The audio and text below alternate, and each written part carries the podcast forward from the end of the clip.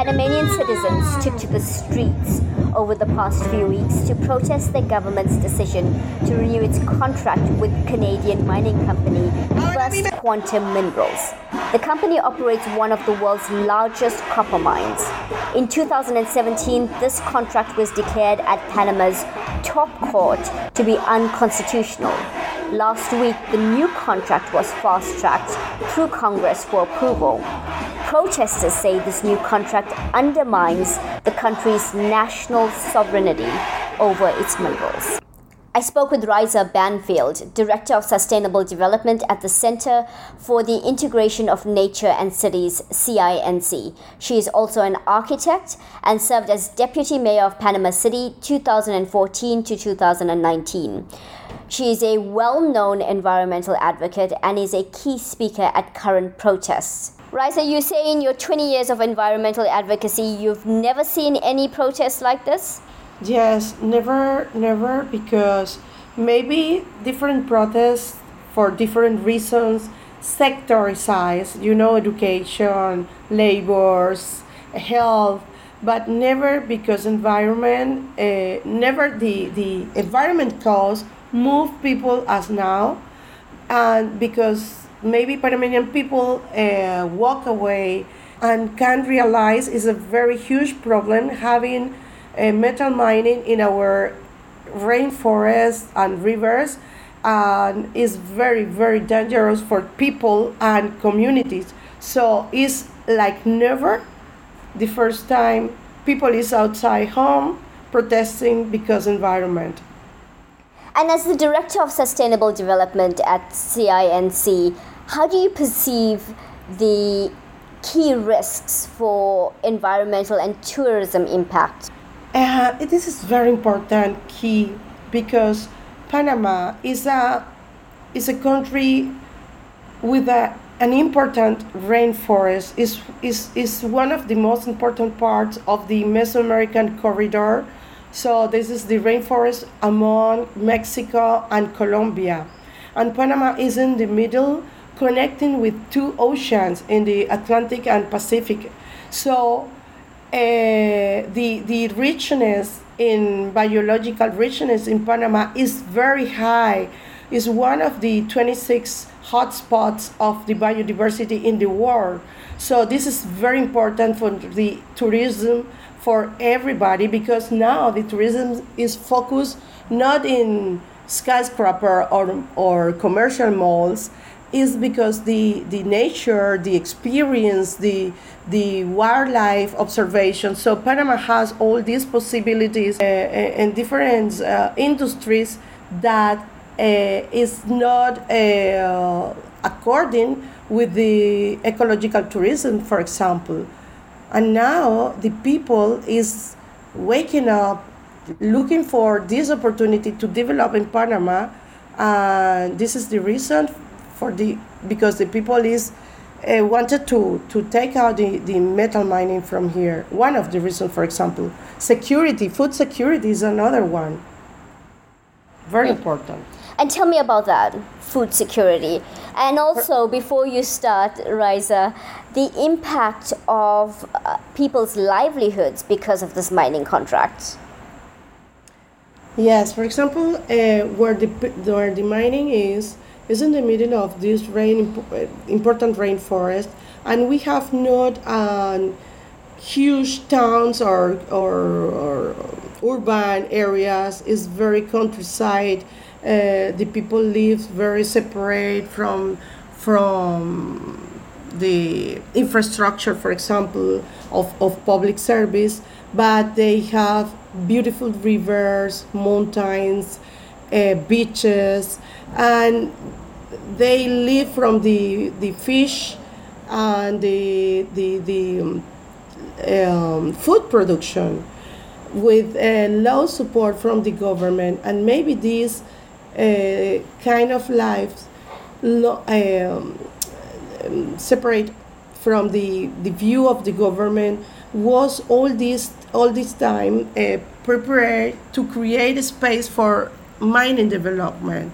And now these people are affected because the river is not more clean and the, the road to, to take out their food is now inside the, the, the mining zone and the cows from they used to live outside to fish now is for the port to the the the, the mining uh, industry. So they are very very very affected that so so so far in this moment they are blocked the entrance to the uh, mining and protecting even the coast, trying to defend their right to get better life uh, because the, the mining is is getting out all this uh, um, this condition they have before the operation of mining. Raisa, you mentioned what the government did and how protesters are reacting to the government's actions. Take me through the timeline real quick. The first time this contract came under scrutiny and people protested, I believe it was around 2017. Now, again in 2023, we're seeing another protest over First Quantum Minerals. Why are people so concerned about this matter?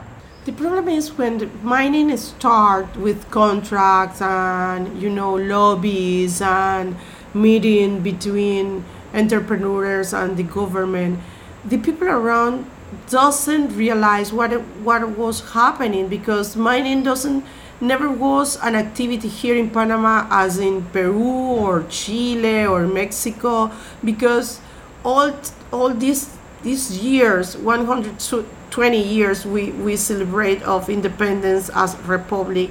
We dedicate our activities to commerce uh, canal uh, food production you know bank so uh, the, the mining never was an activity an important activity in the in the country but in 1997 the um, one one entrepreneur signed with the government a contract, a, a, a contract by law.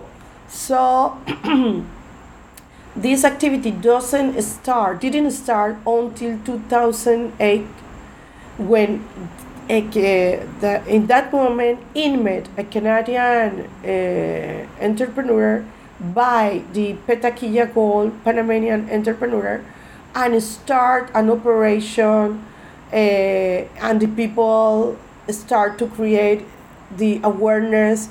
We have a problem here. This is the middle of the natural corridor in that moment we were um, in front of CIAM advocacy environmental center and we put and we, we, um, demand the contract because was unconstitutional and we start a, um, a campaign to create conscience in the people that mining is not for Panama and all the problem we will have in the, in the during the, the time of operation.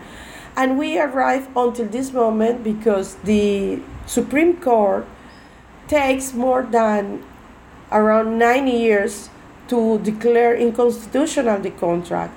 But this pronouncement doesn't uh, came out until 2021 in the in the current time of this government. In 2017, the Supreme Court Supreme Court pronounced about the inconstitutional of the contract, but doesn't was until 2021 when the when the pronounce was public in the, the, the, the, public communication and the official communication. President Laurentino Cortizo announced last week that he'll increase pensions for citizens as of the 20th of November 2023. Roughly a little over 120,000 citizens will benefit from yeah. increased pensions, and it's coming from this contract. What do you think about that? this was a way to to create an expectation because we our people the the retry the, pen, the pensions in our country are very low So use this front as a facade to say, okay, we with the mining we increase your pensions Is use the people as a focus of a like a because it's a good a good uh, thing. Do you believe, Raisa, that the government wants to engage with protesting citizens? What can you tell from the mood on the ground and from your interactions with government officials? I think the, the government is very worried because they subestimate the power of the people because they receive a lot of advertence, adver, uh, a lot of awareness. They were going to the on the bad path from the legal side, environmental side, health side, but didn't hear. But now, with all the protests during more than 15 days, they um, they stop the the no they create the new law for um, create the stop mining of the re- on the rest of the country so we have uh, on November 3, we have a new law to stop metal mining in all the country except first quantum mining because this one has a, a contract by law. So this is the concession we are fighting on the Supreme Court because it's different from the rest. But for the rest, we have now a law for moratory of mining and this is a huge triumph for the civil society because it's getting in the fight on the street. So the the government uh, lastly me uh, a little late is hearing the people and now is trying to stop the mining in the rest of the country. So now is the turn of why did the government choose to stop all of the other contracts except First Quantum Minerals? Because it's different. For example, the, the, the all the 14 the rest of the 14 contracts of, for mining we have are not under a law, but the contract for First Quantum is a law. Is a uh, is a contract protected by law. So we have to stop the law in the Supreme Court. But the other contracts are administrative contracts. For that reason, could we could introduce them, all them, under the law of moratory. Now, tell me, what's the relationship between Canada and Panama? Because this is a major contract. So, if the Canadian contract needs to be pulled because it's deemed unconstitutional, what's going to be the impact on the relationship between countries? It's very, very interesting, interesting question because when we were starting the protest uh, two years ago, and we asked the government, the Canada embassy, for example, in Canada, uh, do something because this this is a Canadian and, uh, company they said that now this company has money from other states as China, China, Korea, Singapore, so they couldn't do anything. They said this early in early times. So, but when the government signed signed the contract with the first quantum, the, the last one, the Embassy of Canada sent a Twitter uh, congratulate, congratulating the government of Panama to sign for sign the contract. Was the wow? What is happening?